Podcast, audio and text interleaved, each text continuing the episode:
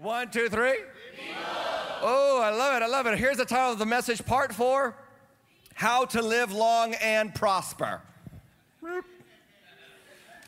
Any Trekkies in the house today? Okay. Uh, I don't know why this is taking a Trekkie theme because last week the message title was How to Boldly Go Where You've Never Been Before. And then today it's How to Live Long and Prosper. I don't know. Maybe I'm just in the mood for some Star Trek. Maybe I'll watch it after service today. Uh, so, Psalm 23, verse 6 is going to be where the verse, the only passage that we're looking at, really studying in depth today. We'll t- take a look at other passages, but that's the one we're going to really dig into. I want you to stand with me because I'm going to put you to the test today. All right, last week I was down in the Apollo Beach location in Florida. I got to be honest with you, they really recited the psalm very, very well. They did a fantastic job. I started off, they finished it. But I believe that you're more spiritual than them. Mm-hmm. I, I believe you're going to heaven before the Floridians every day. Amen. When Jesus comes back, he's coming for the cold Northeasterners first because we believed in spite of the snow and darkness, praise Jesus. Well, probably not going to happen. I'm just kidding. But anyway, let's uh, recite this psalm together as we approach the Word of God. I'm going to start it, and then you carry it forward. Ready? The Lord is my shepherd. Lie down in green pastures. He leads me beside still waters. He restores my soul. He leads me in paths. Even though I walk through the For you, you, yeah. You prepare a table before me in the presence.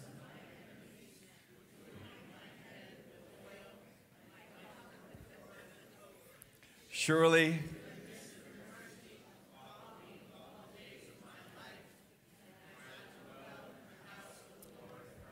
I was wondering, were you cheating? Was that scrolling up on that? That's very good. Fantastic. Thank you. This is God's word. Let's pray. Father, thank you for your word. Thank you for your shepherding. Thank you for the good shepherd, Jesus Christ, your son, who died and lives so that we might live. I pray, Father, that our hearts are receptive and our minds are alert and our ears are open to hear what you want to say and help us to see Jesus, Him and Him only. In His mighty name we pray. And everybody said, Amen. Amen. God bless you. Have a seat. Have a seat. So, a little bit of a series recap because this is the end, and I always want to like, tie it all together, bundle it up, put a bow on it. The first two verses of Psalm 23 talking about the provision of the Lord. He makes me lie down in green pastures. He leads me beside still waters. The Lord provides. Somebody say provision. And then those next few verses are, are talking about the direction of the Lord, that He leads me in paths of righteousness. Well, first off, He restores my soul, it brings me back. He's never going to let me wander too far. He's always going to bring me back. How many are you thankful that God always brings you back? Some of, thought, some of you thought you brought you back, but I'm here to tell you Jesus brought you back.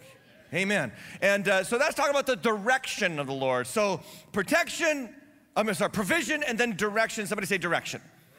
And then he talks about going through the valley of the shadow of death, fear no evil, rod and staff cover me, all that kind of stuff. And that's talking about the fact that the Lord is packing heat. The Lord is going to make sure that you're protected. So somebody say protection. Provision, direction, protection. Here's the last verse we're looking at Psalms 23 6. Surely goodness and mercy shall follow me all the days of my life, and I'll dwell in the house of the Lord forever. And here's the final thought about this passage, Psalm 23. It's about the, the, the destination of the Lord's sheep. Somebody say destination. So in Christ Jesus, in the leadership of the Good Shepherd, we have provision, we have direction, we have protection, and we have a final, ultimate destination. How comforting it is to know that our lives do not end up in no man's land. How wonderful it is to know that, that this life is not the end. Okay? Because I know a lot of Americans have a great life, but there's a lot of believers around the world that have suffered and struggled and been tortured and hurt for the cause of Christ. And the good news is, is that they can get through all that because they know that ultimately there's a blessed home awaiting for them in heaven because of Jesus Christ. And I want to tell all of you guys that your life is going to end up great if you are in Christ Jesus. Yeah, you got a promise ahead of you a promise of goodness, a promise of peace and security, a promise that all this world will one day be a shadow. It'll one day be a bad dream or maybe a moderately bad dream. You're going to wake up in the presence of the Lord, absent from the body, present with the Lord. When I go to a Christian funeral and I know that the person is a, is a Christian and a lover of Jesus, I don't weep only. I'm rejoicing because I know that they are in the presence of Jesus Christ and they are living amongst the saints for all eternity. And here's the deal you have got to start thinking about something that you might not think about much. Because in this present age in which we live, we are the minute by minute generation. We are the pull down and scroll generation. We are the Facebook generation. We are the social media generation. We are the outrage generation, the cancellation generation, and all the stuff about what somebody did at some point in their life. We're going to hold them accountable for the rest of eternity. And I think this is the best news that I can offer you is that whatever anybody says about you down here has nothing to do with what God says about you up there. He He's got the final word on your life. Come on, that's good news for Joe Rogan this weekend. All right, amen. But it's even better news for you, praise God. It's better news for the people of the living God. And I want to talk to you about that destination. I want to talk to you about something that you don't think about much, again, because we're in a minute by minute uh, culture. And that is your legacy. Somebody say legacy. Turn to your neighbor and say, You're leaving a legacy. Yeah, yeah, yeah, yeah. Okay. Okay, stop. Shouldn't take you that long. you're leaving a legacy whether you realize it or not. And one day you're gonna have a funeral and it's gonna be yours. And they're gonna say some nice things about you. And people are gonna show up because they loved you, they appreciated you. And I don't know about you, but when I get to that point where it's my funeral, I want people to be sad and glad. Amen? Like, there's three options for attending a funeral. You're either sad because you know they're lost and eternity awaits, or you're glad because you're finally rid of them.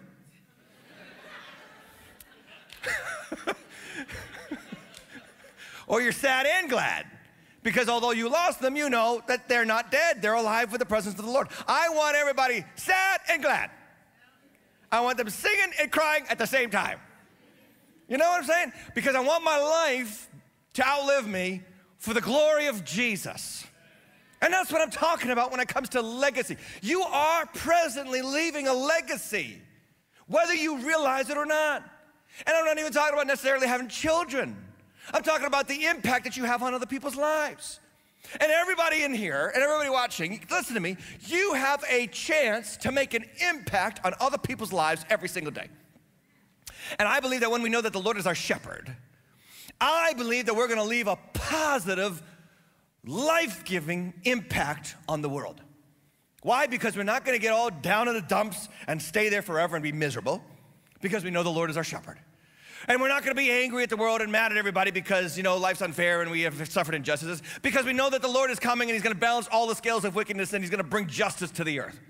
And we're not to complain and moan our way to the grave because we know that in all things God is working for our good. And our legacy will leave an impact of positivity on the people that we come in contact with every single day of our lives. I want you to aim to heaven, to aim at heaven and know that God is to bring a little touch of heaven to earth through your life. Sound like a good plan?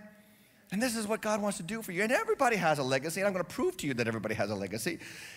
And this really will only apply to maybe some young parents if you've had children or if you're about to have children. Here's what you go through when you have children as a parent. When the wife gets pregnant um, and the baby's growing in the womb, there's always that discussion about what are we going to call this child? And you find out the gender, and you're like, okay, it's a boy. So we're going to call him, and then you throw the names out. You ever do this? You throw the names out. Here's, we're going to call him Peter. And if the guy's smart to it, he's like, wait a second, wait a second. Did you have a boyfriend named Peter? We're not naming my kid after your ex boyfriend. What's up with that? Or he says, oh, so a girl, and he says, oh, I like the name Louise. And she's like, I hate Louise. She was my roommate in college. I can't stand that woman. No, we're not naming that child Louise. And if your name is Peter or Louise today, I'm sorry, but let's stay with me for a second. The fact of the matter is that everybody's name leaves a legacy. Everybody's name leaves an impact beyond just that word, right? That's, that's what I'm talking about. Now, Interesting thing about what Phillip Keller talks about in this book, A Shepherd Looks at Psalm 23. Again, it's written by a Middle Eastern shepherd who actually watched over physical sheep uh, about 100 years ago, or a little bit less than 100 years ago. And uh, he talks about a lot of things that the sheep don't have going for them, right? And we've talked about it in this series. Like in part one, we talked about the, the sheep uh, they don't really find their own food or they'll eat the wrong food. In part two, we talked about that they need constant direction because sheep are stupid. Sheep are dumb. They're morons. They'll, they'll, they'll just walk off a cliff eating grass, not realizing that they're walking to their own death. And, and then in, in, part three, we talked about that we need protection and because sheep do not have talons, they don't have claws, they don't have jaws. They can't fight off or ward off predators on their own. They need, they need a shepherd to do that for them. And so we talked about the rod and the staff of the shepherd. And so all of these things so far, according to Phillip Keller, all these things basically paint a very weak, uh, dependent picture of sheep. And isn't it comforting to know that the Bible constantly refers to us as sheep? We're defenseless, we're stupid, and we'll walk off cliffs if we want to, right? That's what we are. We need a shepherd. We need somebody to watch over us. We need the good shepherd. But if you get to the end of the book, and if you've read it already, you know what I'm talking about. There is one incredible benefit to sheep. They actually do have something going for them that sets them above all the other members of the, of the, of the, um, of the animal kingdom, especially of livestock. And it's kind of funny what it is. And Phillip Keller tells us that they have the best poop on the planet. They've got award winning maneuver, manure coming out of them. That's what, that's what sheep offer. And he says what they do is they graze in the lowlands, but they're always attracted to the highlands. Man, that's a lot like people, aren't they? They graze in the lowlands and they'll eat. And here's what he says nutrients run down the mountains, off the cliffs, into the lowlands. Here's what sheep do they eat the grass that's been, that's been nourished by the nutrients that have flowed down the mountains. And then, because they're attracted to the highlands, they'll gladly follow the shepherd up to the top of the mountain, and then they'll deposit their manure on the highlands. And it becomes this amazing cycle where what they do is they transport from the from the lowlands the nutrients back up to the highlands and they provide nutrients where there otherwise wouldn't be nutrients. What a picture of what we can do as God's sheep. Here's what I mean some of you are in the lowlands right now. You're going through the shadows. You're going through the valleys. You're in the midst of the struggle. Can I tell you? Hold on for what God is doing in the midst of that darkness. Hold on for the sh- through the shadows because you're not, as I said last week, you're not walking to the valley of the shadow of death. You're walking through the valley of the shadow of death. And God is going to put stuff in you that you're going to bring up with you to the highlands and you're going to deposit on the high places of this world goodness and mercy. And people will be glad that you came by because you left it better than the way you found it. And I believe this is the promise, but you know, life is life. And it's hard to have that perspective. And so I'm going to hopefully do this for you today. Here's what Phillip Keller talks about in the book. He says this let's put this quote up Sheep can, under mismanagement, be the most destructive livestock. In short order, they can ruin and ravage land almost beyond remedy. But in bold contrast, they can, on the other hand, be the most beneficial of all livestock. What's those last three words? If properly managed. In other words, if you got a shepherd that's going to watch over you and manage your life, you're going to leave this world better than you found it.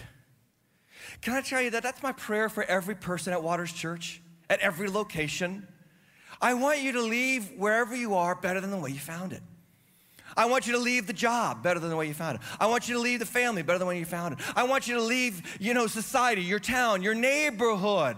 I want people to be glad and sad that you're gone. Like, glad that you were there, but sad that you're gone because, because you brought something this world desperately needs. As, as Jesus says, you, you Christians, you followers of mine, you're the salt of the earth and you are the light of the world and you are a city on a hill that cannot be hidden and, and the world should should be glad that Christians are around. Can I get a good amen right there? But again, life is life, and you're going to go through some stuff. And so I'm going to give you three tips, three points, three, three ideas on how to make sure that what you deposit leaves people sad and glad. You leave a legacy of God's goodness in life. Okay, here we go. Number one, focus on the shepherd, not, the, not, the, not success. Success. Focus on the shepherd, not success. Write that down. Um, nothing has been asked of us in this psalm. Right? If you get your psalm out there, right, you get that passage out. do you see one command from God in this psalm? No, this psalm is not about what you do, it's about what the Lord does for you. The only thing by implication that we can say that this psalm is asking you to do is keep following the shepherd. That's it. Focus, somebody say focus, on the shepherd, not success. You might want to write this down next to that note, next to that point, is there's nowhere to fill in blanks. Seek the shepherd, not success. Here's why, because look what it says. If we follow the shepherd, if the Lord is our shepherd, verse six, the first part, surely, somebody say surely. Surely goodness and mercy shall, what's the next word? Circle follow on your paper notes if you got paper. Follow me. The word follow in Hebrew is radaf. And the Old Testament, originally written in Hebrew, not English, right? So, what you do to study the Bible is you take the word in Hebrew and you look up where else is that translated in the Bible and into what English word is it translated. And so, as I searched Radaf in the Bible, the most often word that Radaf is translated into is the word pursue. Put that word in place of follow. Because it's not this idea of goodness and mercy just kind of trickles into your life. No, goodness and mercy pursues you.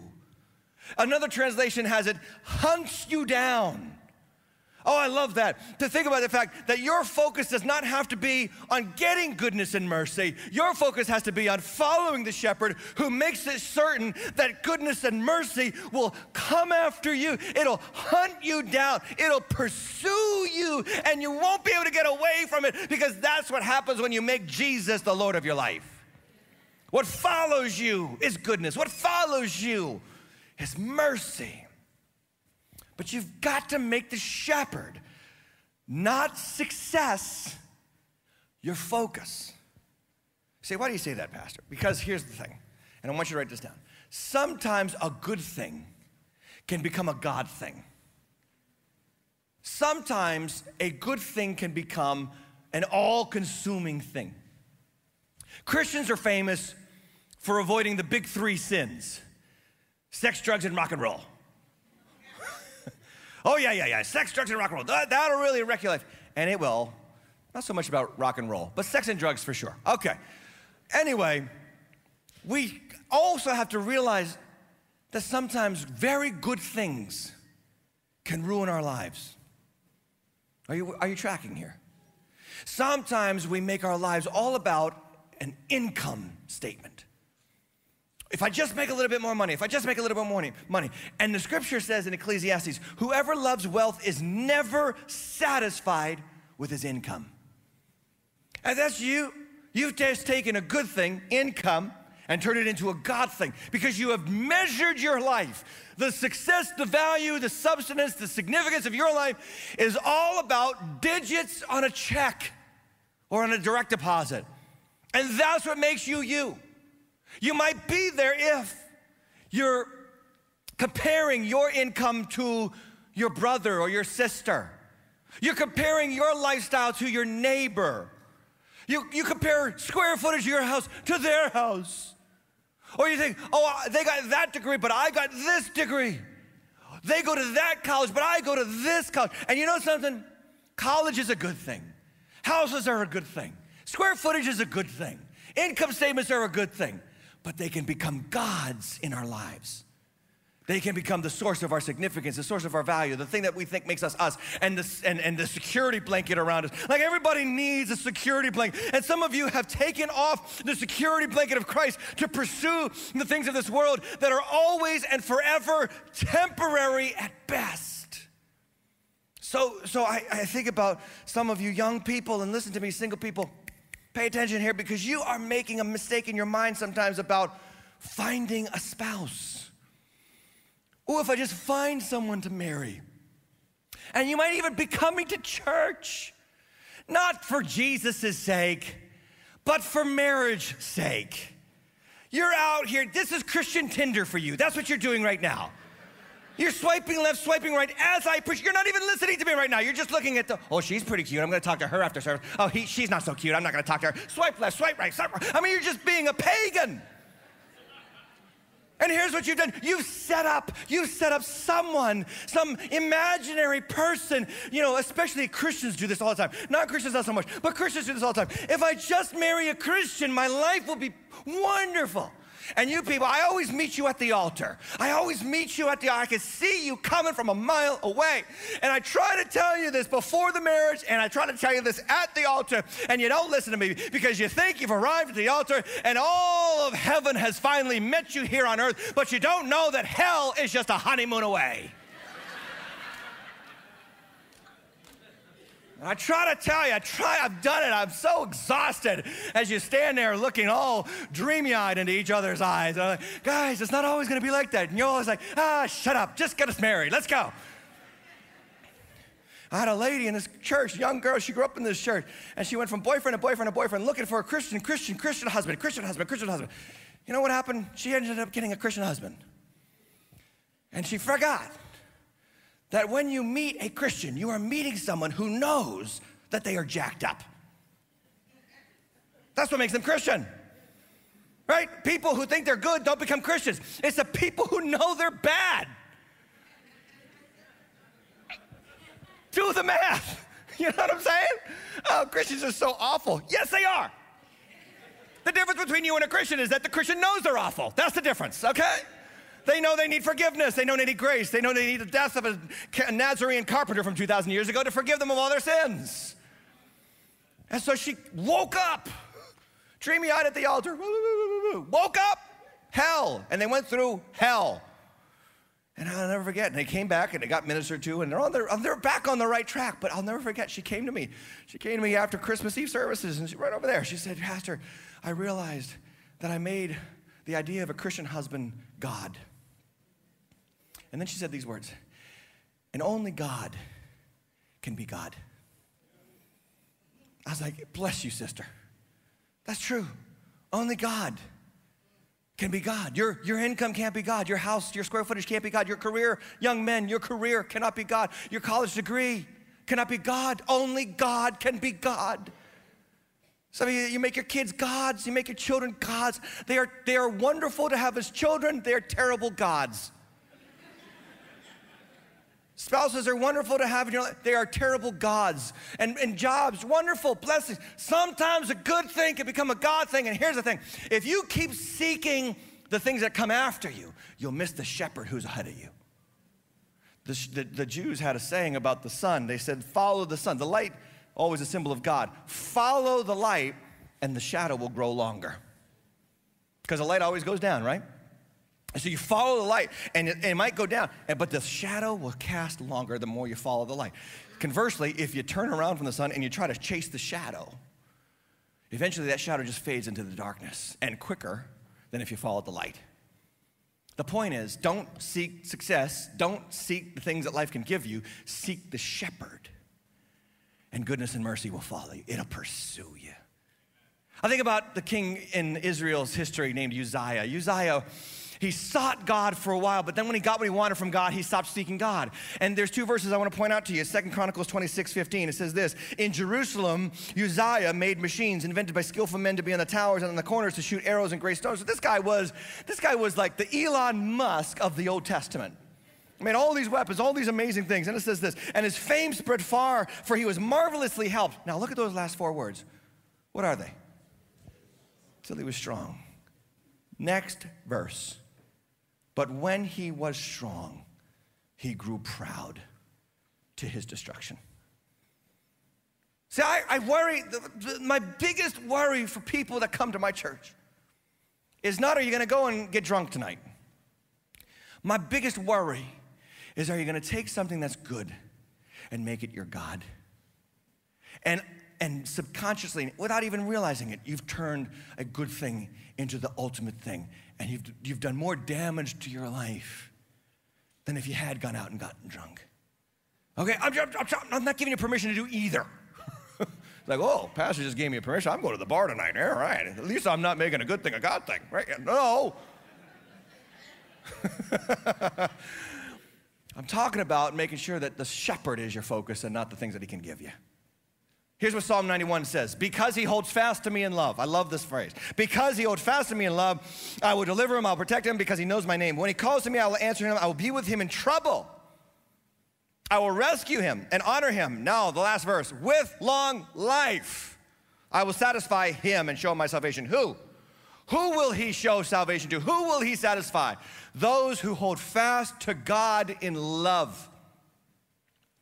Some of you have a religious spirit when it comes to Jesus. You have a religious spirit. Here's what I mean a religious spirit just comes to church to punch the card and checks out the, day, the minute it's over. You just go through the motions. You might have been raised in a very religious institution. It was just 45 minutes in, out, did my time with God, now let me get on with life. Or some of you, religious spirit, you come to church for the, for the big moments only Christmas and Easter. Or the big moments in life. When you're, when you're born, you get dedicated. When you're married, you get commi- you know, committed. And then when you die, you get buried. When you get hatched, matched, and dispatched. That's the only time you ever come to church.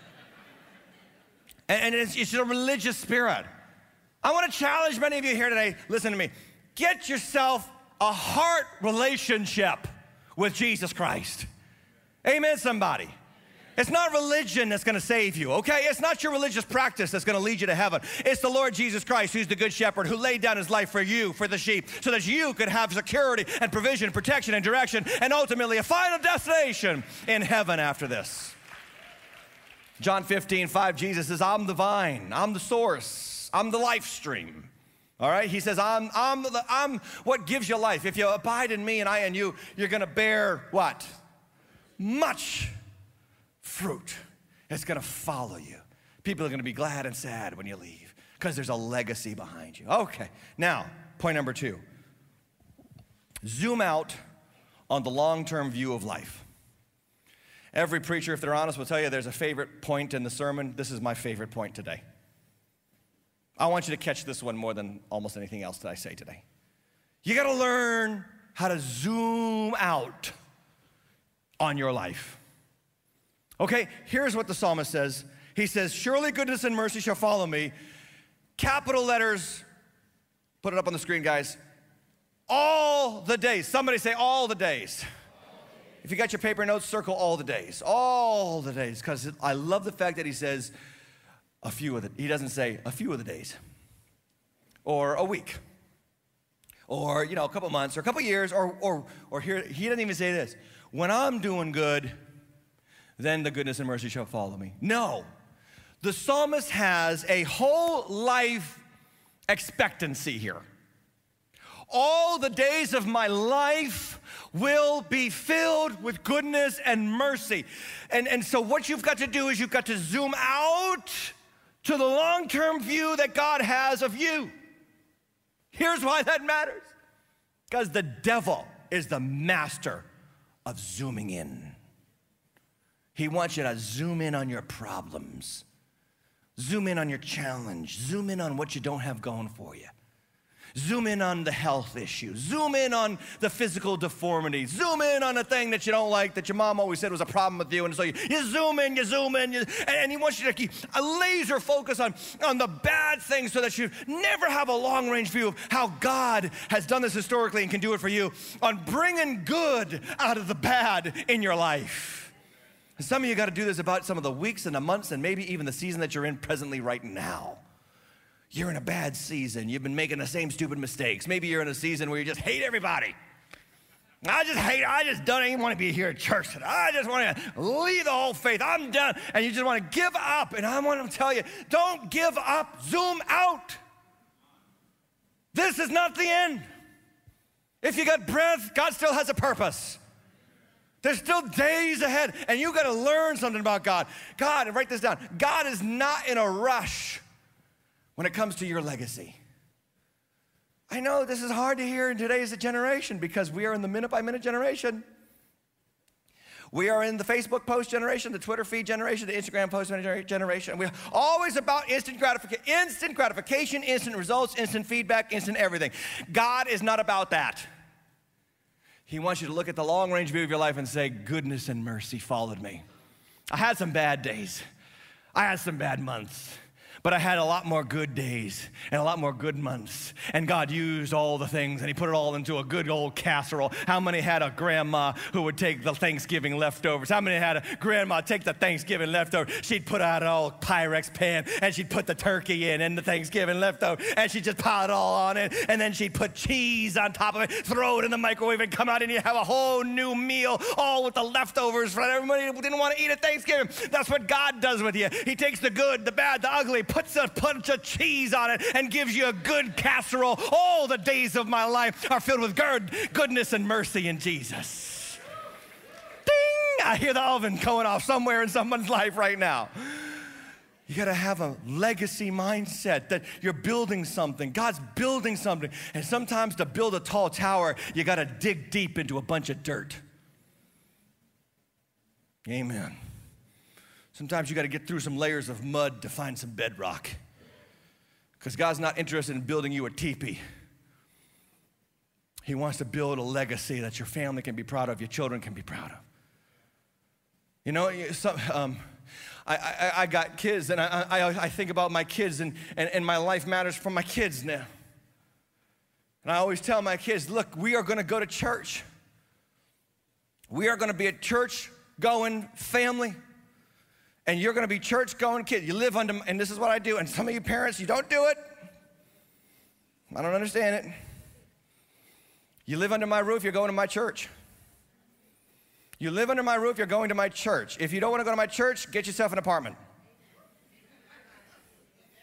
I mean, I don't understand parents. They pay for your kids to just suck off of you, use you, and then they don't worship your God. So, well, they're my kids. Jesus said, Who are my mother and my brother and my sister? Those that do the will of my Father who is in heaven. That's who I partner with, those who love the Lord. Let all those who love the Lord say so. Amen. Right? We, we, we, we got to be a people who understand that we're trying to build into our kids a legacy. Well, I don't want them to resent church. Oh, my goodness. Give me a break. You don't do that with school. Know, I don't force them to go to school because I don't want them to resent school after all. No, you know it's good for them. You know what's good for you know what's good for them better than they know what's good for them. And I fear that this transgender nonsense is getting into the life of the church. You know what transgender nonsense is? Is kids telling parents that they're in the wrong gender. And the stupid dumbified parents are listening to the kids instead of being adults. And we need to be adults again and tell our kids we know some stuff. We're gonna lead you. We're not gonna follow the monkeys. We're not gonna follow the inmates of the asylum. Some of you parents gotta get your backbone back. You got to remember your mom, your dad, and you are worthy of honor. The Bible says, honor your father and mother. Well, I'm not worthy. It doesn't matter. It says, still honor them. And in my house, we will serve the Lord. And I tell my kids, this is what God cares about. He cares about the person you're becoming, not the person you presently are. And it's my job to raise you and train you to fear the Lord. I always tell them about my grandparents. My grandparents served the Lord my father in law up in Norwich serving the Lord. This is our heritage. This is where we come from. This is our lineage. And you're not going to be the weak link. You're not going to be the one that lets us down. And I got news for you. Your dead grandfather in heaven, he doesn't give a rip about how many likes you got on your Instagram post. I'm telling you, he wants your life to be a long list of the goodness of God so that people can be glad and sad that you left them. You got to look at life like that, man. You're building something long term. And you got to zoom out. It's like a stock chart. I got a picture of a stock up here on the screen, and I was thinking about this. This is kind of like your life. Uh, this is Apple stock, and Apple's tradi- uh, historically a great stock, but I just want you to look at this about how many years it just stayed kind of nothing for a long time. And then eventually it ticked up, but then there was the financial collapse in 2008. And then it ticked up again, but a little bit down in 2013. And it ticked all the way up. And it, look, look at this. This is 2020. That's coronavirus right there. And if you were living right here, you'd think it was all over. You'd think that the worst is to come. But look at how it just skyrocketed since. And here's what the devil loves to do he loves to get you laser focused on this, or on this, or on this. And, and you don't see the potential trajectory after the downward turn. Maybe you're just on a downward turn. Some of you got to hear this before you give up on the marriage, give up on the child, or even give up on life. Because you're just going through something. I remember what it was like to have kids for the first time. It was tough. Some days you don't want to live. I mean, seriously. I was crying, whining, needing something. Like, you know what I need? I need sleep. That's what I need. I remember the first couple of days of marriage, first couple of days. How about this church? Uh, man, I can tell you, I can tell you nightmares about this church. Sleepless nights that I've had. Hers, being stabbed in the back, being lied to, slandered, accused, ripped off, people taking advantage of me, even through the coronavirus thing, even through the shutdown. People from this church were reporting us to the Board of Health. People would come, see that I wasn't wearing a mask or a couple of you weren't wearing a mask, and they would report us to the Board of Health. We'd get the phone call. Man, that hurt. I'm like, hey, if we're not wearing masks, what does it hurt you who wants to wear a mask? Go wear your mask anywhere else, for heaven's sakes. But you gotta, you gotta be that vindictive. You gotta be that vindictive and hateful that you wanna come and call. You're gonna go tattletale to the presidents and the, and the leaders. Todd, are you two years old? What's going on?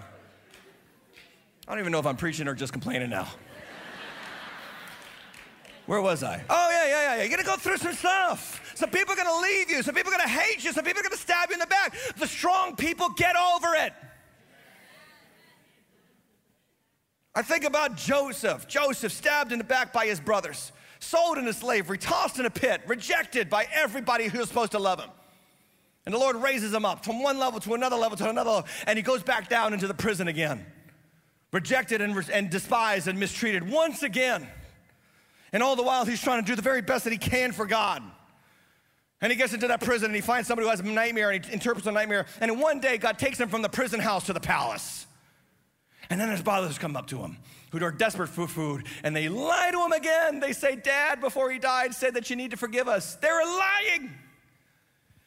And he says, Listen to me, guys. I'm not in the place of God. And what you intended for evil, God used for my good. Some of you got to get that in your spirit. Before you har- harbor a bitter attitude towards your mom or your sister or your brother or some friend that hurt you years ago. Scripture talks about bitterness being a root. It goes down and it defiles you, and it comes up and it defiles many around you. You know how you live a bitterness free life? When you follow the shepherd and you zoom out on life and you realize that he's going to use all the stuff to turn out a great casserole that people are going to really enjoy. I love what the Bible says in Psalm 112. Praise the Lord. It says, Blessed is the man who fears the Lord, who delights greatly in his commandments. Next verse, verse 2, say it his offspring, underline offspring, his offspring will be mighty in the land. That has been my prayer over my kids since the day they were born. I pray, Father, they are great men and women of God in their generation. Now, listen, some of you got to hear me. You have to zoom out even of your own life. And you have to see the generational blessing that your life can produce. It's not really about you, it's about what your kids are going to become too. He said, I don't have kids. Okay, well, have some spiritual kids. Have some people that you invest in, that you serve, that you raise up, that you, that you love. Paul the Apostle wasn't married, he didn't have kids, he had spiritual sons. He invested in them. He outlived himself by not being cons- uh, consumed with himself.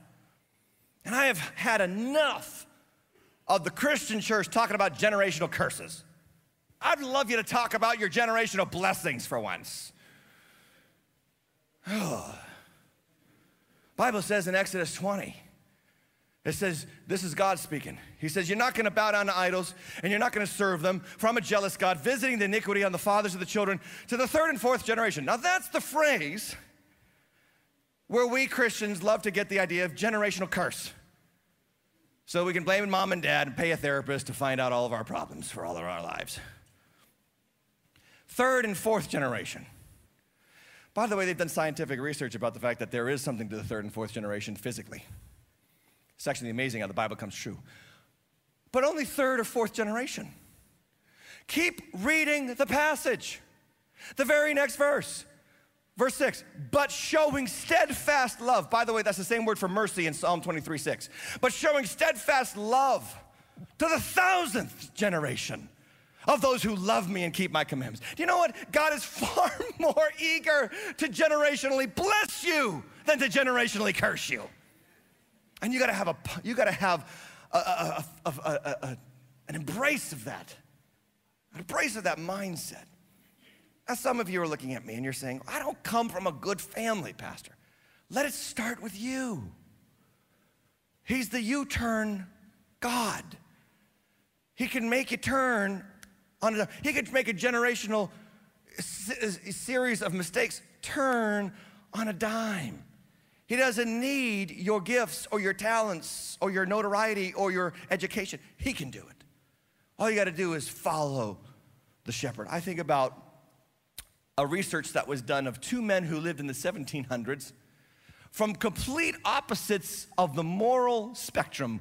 One guy was named Jonathan Edwards. He is considered the greatest theologian in American history, Jonathan Edwards. He actually pastored over here in Northampton, Massachusetts. And then they kicked him out of his church because he preached the gospel. And he went to the frontier, at that time was Albany, New York, and he preached the gospel to the Native Americans. Then he became the president or the first president of Princeton University. By the way, he graduated Yale University at age 13. This man was brilliant, but he loved the Lord. And he left a legacy behind him of generational blessing. And I want to put something here up on the screen. Do we have that picture of a, of a tree? These two guys that they compared, Jonathan Edwards is on the left. One from his lineage came one U.S. vice president, a dean of a law school, dean of a medical school, three senators, three governors, three, 13 college presidents, 30 judges, 60 doctors, 65 professors, 75 military officers, 80 public office holders, 100 lawyers, 100 clergymen, 285 college graduates. Then look on the right, and you've got Max Jukes. He was in and out of the New York penitentiary system. He was an immoral man. He didn't care about anybody. And this is what came from his lineage. They studied his lineage. 300 died prematurely. 440 were physically wrecked by addiction to alcohol. 300 were poor. 150 other convicts. 190 prostitutes. 60 thieves, and seven murderers. One man's faith can change the world, but it might not happen in your 60 to 90 years. It might happen after you're dead and gone. What's the difference? Following the shepherd. Point number three, and then we're finally done. Zoom in on your, on your ultimate end. So you've got to focus on the shepherd, not success. You got to zoom out when life is down and your stock is ticking downward.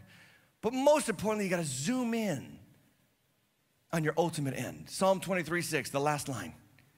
And I shall dwell in the house of the Lord. What's the last word? Now, I don't know if you know this, but forever is a long time. Which means that right now cannot compare to then. Can't compare. In fact, Paul says that. He says it. I don't consider that our present turmoil, tribulations, and sufferings are worthy to be compared to the glory that should be revealed in us at the last day. The scripture says that when we see Jesus, our bodies will be supernaturally transformed to be like his glorious body. And we're gonna live in beauty in perfection, in all the glory of God forever. John chapter 14, Jesus says this in the Last Supper. He says, In my Father's house are many rooms. If it were not so, would I have told you? And I'm going to prepare a place for you. And he says, And if I go and prepare a place for you, I will come again and take you to myself, that where I am, you may be also. That's the promise. But the qualifier is that Jesus Christ is your shepherd. Or Romans 8 28. And we know that all things are working together for our good to those who love God and are called according to his purpose. But there's a qualifying statement. The Bible's not saying, hey, it's all gonna work out for everybody. No, the Bible's saying, for those who love God, all things are gonna work together for our good. Or Matthew 6:33, seek first the kingdom of God and his righteousness, and all these things that everybody pa- is, is, is passionately chasing, all those things will be added to you. Or Mark chapter 10, 29, Jesus said, if you leave houses or brothers or sisters or, or, or lands for the sake, for my sake and for the gospel, you're not gonna fail to receive a hundredfold, verse 30, in this life. And not just in this life, that blessing, but in the age to come, eternal life. But again, the qualifier in every single verse is this. Are you ready? You got to make Jesus Christ your shepherd. You got to live for Him. And you got to lay down what you bring to the table because God doesn't need what you've got. He'll freely give what He has to you. And my boast in life, listen very carefully as I close this series, it's very important as you get this. My boast in life is not that I am a good person, I've done a good job, and I'm a pastor and all that kind of My boast in life is that my Lord is leading me. And I said this earlier in the series, and I want to say it again. There's not a single thing this passage asks us to do except follow the shepherd. What's going to be your boast in heaven? Your boast in heaven is going to be that Jesus is yours and you are his. Sir, series in a sentence. Are you ready? My confidence, we started the series with this, we'll end it with this. My confidence does not come from believing in myself, but by believing myself to be his. That's where your confidence comes from. So the question that I leave with you, with you today is Are you his?